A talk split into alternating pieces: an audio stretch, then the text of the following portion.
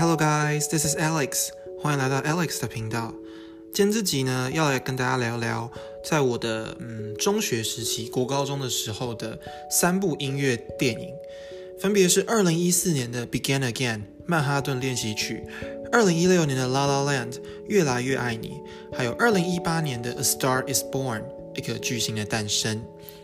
今天这集呢，算是嗯。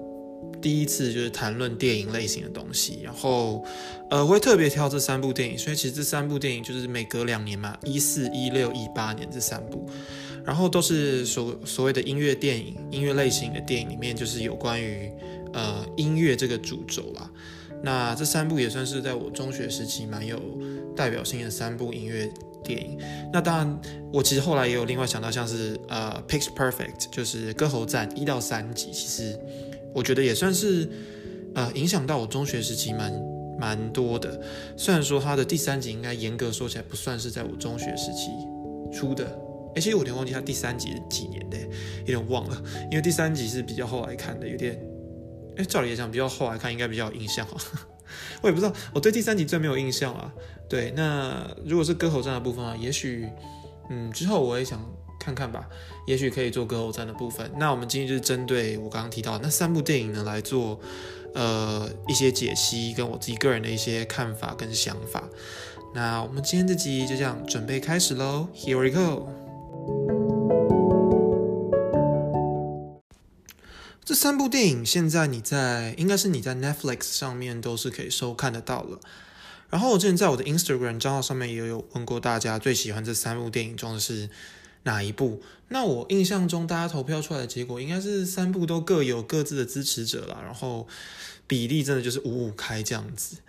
那我自认为说，不管你喜欢这三部电影中的哪一部，我觉得这三部电影都有一个呃，我自己个人觉得类似的共同点，就是在探讨梦想还有初衷，以这两个重点来贯穿整个主轴电影。那如果你要说爱情，这件事当然也是有了，这三部电影都是也有用到爱情这件事来作为这个音乐电影的主轴。那当然，音乐电影呀，重点也是会有音乐这个东西上面。所以这三部电影其实都有他们各自独立发行的 soundtrack，然后我觉得非常好听。然后这些 OST 应该是你在各大串流影音平台上面都是可以听得到的。那我也蛮推荐大家可以去听一下的。那我们今天的重点主要就是说以我自己个人对这三部电影的一些。嗯，感想啊，或者是我对剧情的一些看法，所以这部电影啊这一集呢，可能是会有一点点剧透的部分。如果大家没有看过这三部电影的话，然后不希望被剧的话，可以就是嗯，对。那如果你是觉得被剧透没有差的话，那你可以继续聆听这题。那如果你是很 care 剧透这件事的话，我觉得你可以先把这集节目关掉，然后去把这三部电影看一看，Netflix 都看得到嘛。然后看完之后再来听这一集。OK，好，所以呢，我刚好提到就是这三部电影，我自己个人觉得这些共通点，就是像梦想啊、初衷啊、爱情啊、音乐这些元素来贯穿整部电影的主轴。那不管是《曼哈顿练习曲》里面的 Greta 还有 Dave，还是《越来越爱你》里面的 Mia 还有 Sebastian，Sebastian，我是不太会念他的名字，I'm sorry。一个巨星的诞生里面的 Ali 还有啊 Jackson。那嗯，我觉得这三部电影都是，其实我刚刚提到，就是用音乐这个东西来传达整部电影很重要的一些情绪起伏，还有 emotion 这些东西。那在《Begin Again》曼哈顿练习曲里面呢，嗯，Greta 他是一位来自英国的音乐人，然后他跟 Dave 就是呃 Maroon Five 魔力红的主唱嘛，那个 Adam 他所饰演的角色是以曾经过去是一段恋人。然后，呃，就是他们是一起在纽约这个地方，就是追寻他们的音乐梦想。然后，Greta 她就是帮 Dave 制作了很多不同的歌曲。然后剧情当中就是有一段他们在谈论他们的就是过去，Greta 应该是在回忆他过去跟 Dave 的感情那一段吧。然后就是有一段时间是 Dave 他去应该是 L.A.，然后就是跟其他人做音乐。然后那一次就是 Greta 自己一个人留在纽约。那他在呃，Dave 在从那个洛杉矶回纽约的那个时候呢，他把他的呃那次做的新的音乐作品带回来给 Greta 听，然后那个那个 scene 那一场戏是在他们的那个他们家的厨房拍摄的，然后呢，Greta 只是听了 Dave 的这个新作品，他就直截了当问了 Dave 说：“你是不是呃有一个新的对象？你是劈腿了？为什么呢？因为他从 Dave 的这次新的音乐作品，他就会感受出 Dave 音乐的改变。”那后来，Greta 她原本是就是因为这件事情很难过，就是跟 Dave 分手嘛，然后就是决定要返回英国，却因为遇到了另外一位这部电影的主角，就是音乐制作人 Dan，而展开了一段不同的纽约音乐人生之旅。那遇到 Dan 之后的剧情，我就不再多讲，但基本上就是 Dan 帮他做了一张新的专辑嘛，然后因为他们没有 budget，他们没有就是预算，所以他们只能。在这整座城市，把这整座城市当成自己的呃录音室，就是在纽约这个城市的大大小小不同的角落去录制这张专辑。那我觉得这一整部电影最重要的一个部分，应该是在电影的最后，就是呃，Dave 他有回去找 Greta，然后邀请 Greta 去看他的一场表演。那所以在电影最后，Greta 就是呃去看了 Dave 的表演。那他是表演了这个《Love Star》这首歌。那其实最后在观看这段剧情的时候，我感受得出来，这部电影在最后就是还是真的一样，就是用音乐来传递出剧情，因为就是只有 Dave 在唱歌这个这个这个 sing 而已嘛。然后呃，虽然说 Dave 他最后表演的是《Lost Star》这首歌，这首歌其实它象征的意义是他跟 Greta 的恋情嘛，因为呃这首歌是 Greta 写给他的一首歌曲，应该是他生日的时候写给他的吧，还是？第一首写给他的歌，其实有点忘了，呃，太久没有复习。我看我录这集之前没有去复习这几部电影，但是我是凭我的印象，还有看一下那个剧情啦，对。但是我一直记得应该是这样子。然后，呃，最后在表演这段期间，就是 Dave 他一开始可能表现的都还是在 Greta 的预期之内，但是到了。Bridge 的部分，大家如果有去听过《Last Star》这首歌，应该都有听过，因为这首歌很红。在 Bridge 的部分，其实它是用高八度去唱的。因为这部电影里面，如果你有看，或者是你有去听这部电影的原声带的话，你会发现，其实 Greta 他的版本在 Bridge 的部分是低八度的，但是在 Dave 的表演，就是 Adam 他的版本是高八度在唱的。他想要用这个高八度去炒热现场气氛，然后让粉丝们为他欢呼等等的，所以。你可以看到这边的剧情，它表现出来就是 Dave 他没有办法改变的，就是他已经为了去迎合这个市场的歌唱方式，他选择的是粉丝还有他自己的事业。所以在电影的最后这一段，Greta 听到了这个部分的时候，他就直接呃含泪离开了这个现场，然后骑着脚踏车在纽约街头。然后我后来看到了有人的 comments，我才知道说，原来最后这一段他有一个意向是说，就是。他骑着脚踏车离开这段，就是含着泪骑骑车离开嘛，就是象征他的人生要 begin again，就是呼应到这部电影。但因为这一部电影中文的译名真的实在是跟原文差太多了，《曼哈顿练习曲》，所以，Yeah，就是在翻译上面来讲，你可能比较没有办法去精准的感受到为什么原本这部电影要叫 begin again 这样的感觉。因为 begin again 是象征 Greta 最后这一段剧情，就是他呃已经就是 move on 了，他已经。就是对这部这段恋情，就是已经呃没有任何的眷恋了，所以他决定他的人生要开始 begin again 这样的感觉。那在《La La Land》越来越爱你里面呢，Sebastian 呢，他是一位呃爵士的音乐家。那其实他是在梦想跟自我实现这两件事情挣扎的，因为呃，Sebastian 他想要创作的爵士音乐其实是比较像是比较传统一点的爵士乐，然后他不想要为了他刚好跟我刚刚前面提到 Dave 是相反的嘛，他不想要为了呃，就是迎合这些大众，迎合这些听众，所以他想要创作自己想要做的爵士乐。然而呢，他遇见了 Mia 这个这位女主角，就是由 Emma Stone 演的这个角色。然后他发现了米娅是一位跟他一样有共同梦想的一位女演员。那米娅这个角色，她原本是在咖啡厅打工的一个默默无名的一位女子。但是呢，她就是参加了各种不同大大小小的试镜，即便这些试镜没有一次是真正的成功的。但是呢，在她跟 Sebastian 恋恋认识这段期间，他们也恋爱了，他们陷入了爱情。那呃。即便呢，这段期间就是到了最后，这段恋情就是 Sebastian 他选择要妥协了，然后他觉得他要去跟原本不愿意合作的乐团去制作一些他不那么喜欢的乐曲，即便这是让他很不快乐，但这个选择也让他最后自己和 Mia 走上完全不同的结局，那就是 break up 这件事嘛，大家都知道。那呃，这个剧情的后面其实。嗯，好了，我等下再继续讲这个部分好了。那我们先继续讲下一个，是一个剧情的诞生。那一个剧情诞生里面，其实是呃一位 Ellie，就是 Lady Gaga 饰演的 Ellie，她其实原本是一位餐厅服务生，然后偶尔会去酒吧驻唱。因为你在前面剧情可以看到，她应该是在一个 gay bar 表演吧，就是那天是 drag queen 的那个 drag queen night 这样的感觉。然后呃，她就是因为这一场。就是在酒吧驻唱，然后偶然认识了由这个呃 Bradley Cooper 所饰演的 Jackson 认识，然后在他们两个就是后来在一个停车场的那场戏，就是他演唱了，就是 Lady Gaga 那个角色，就是 Ellie，他演唱了 Shallow 这首歌，然后 Shallow 这首歌，如果你有看这部电影，就是你没有看过这部电影，你有去听 Lady Gaga 她本人在。呃，当时的一张专辑是九 an 那张专辑的话，你应该也会听过这首歌。这首歌就是非常的红啊，这我也不用多讲。那《Shallow》这首歌其实是贯穿了这整部电影的一首很重要的歌曲。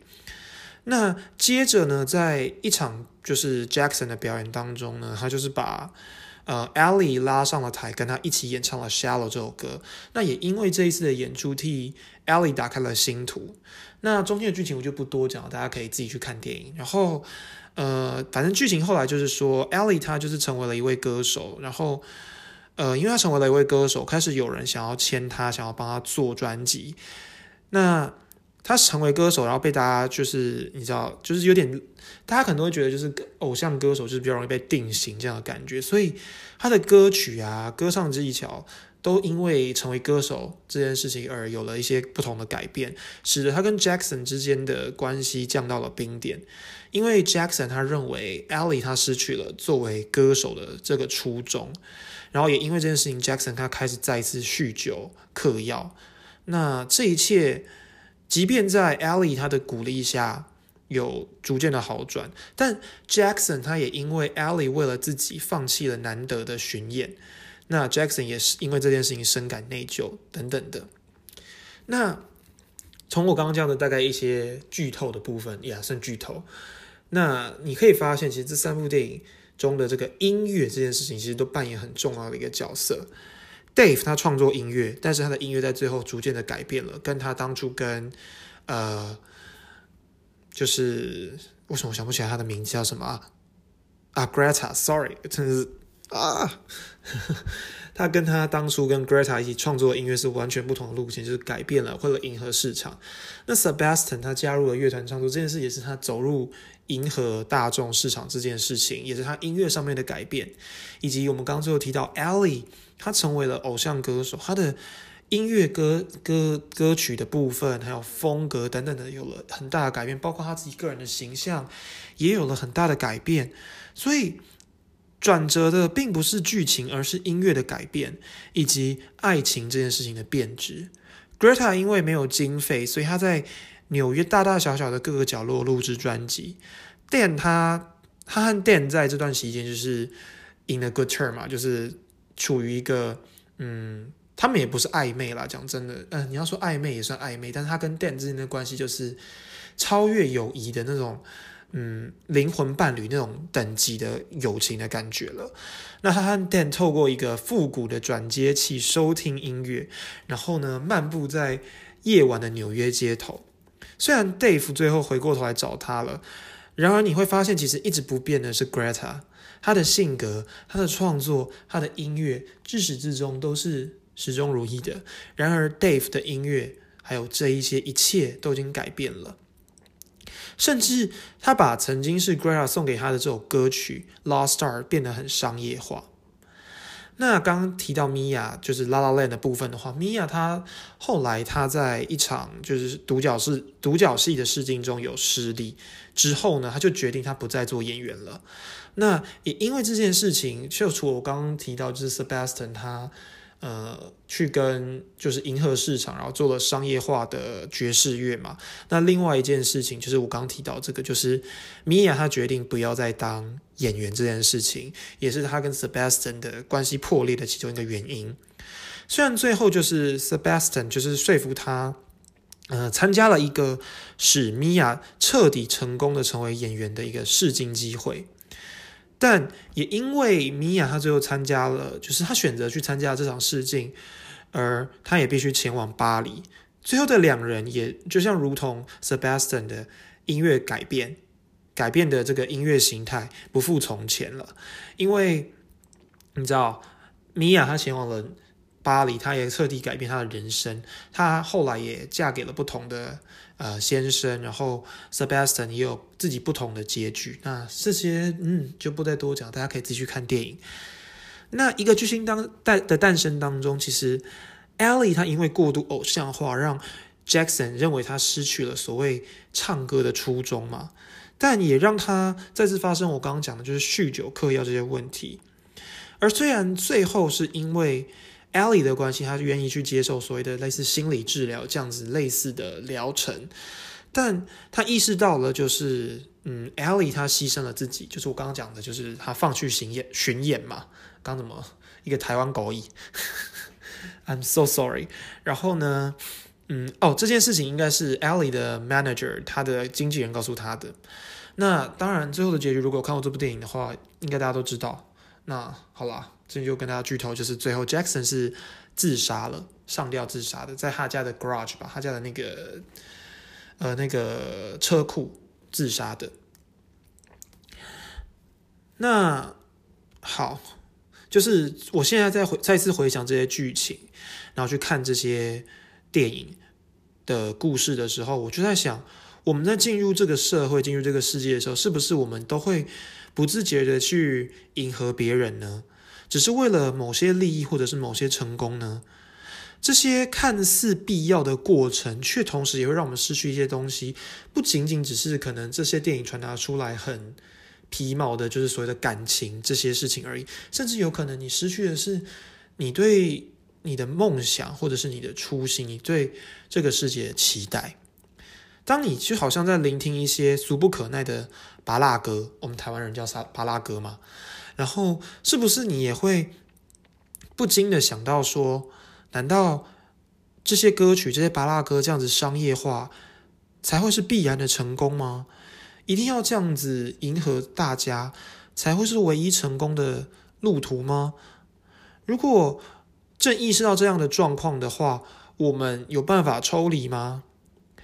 ？Greta 在意识到这一切的时候，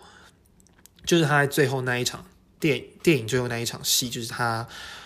看那个 Dave 的那场现场表演的时候，他即使难掩悲伤，他仍然选择踏上重新开始的道路。前往巴黎的 Mia，某种程度上来算来讲的话，应该也算是一种 begin again 吧。然后失去 Jackson 的 Ally，在最后电影中的追思会表演了一首 Jackson 从未表演的歌曲。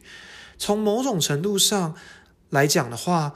，Ellie 在最后这段剧情当中，她也是一种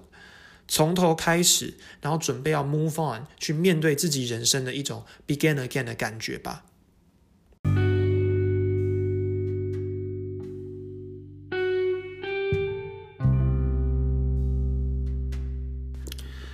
所以呢，我觉得在世界上，不管我们怎么改变自己，因为这些事情，为了迎合别人去改变自己。接受了多少伤害？我认为我们都应该要能够面对，并且能够 begin again。大家应该都猜出来了吧？当初有有投我那个票的人，应该也会看得出来啦。其实这三部电影当中，我还是最喜欢《曼哈顿练习曲》的，我还是最喜欢 begin again 这部电影的。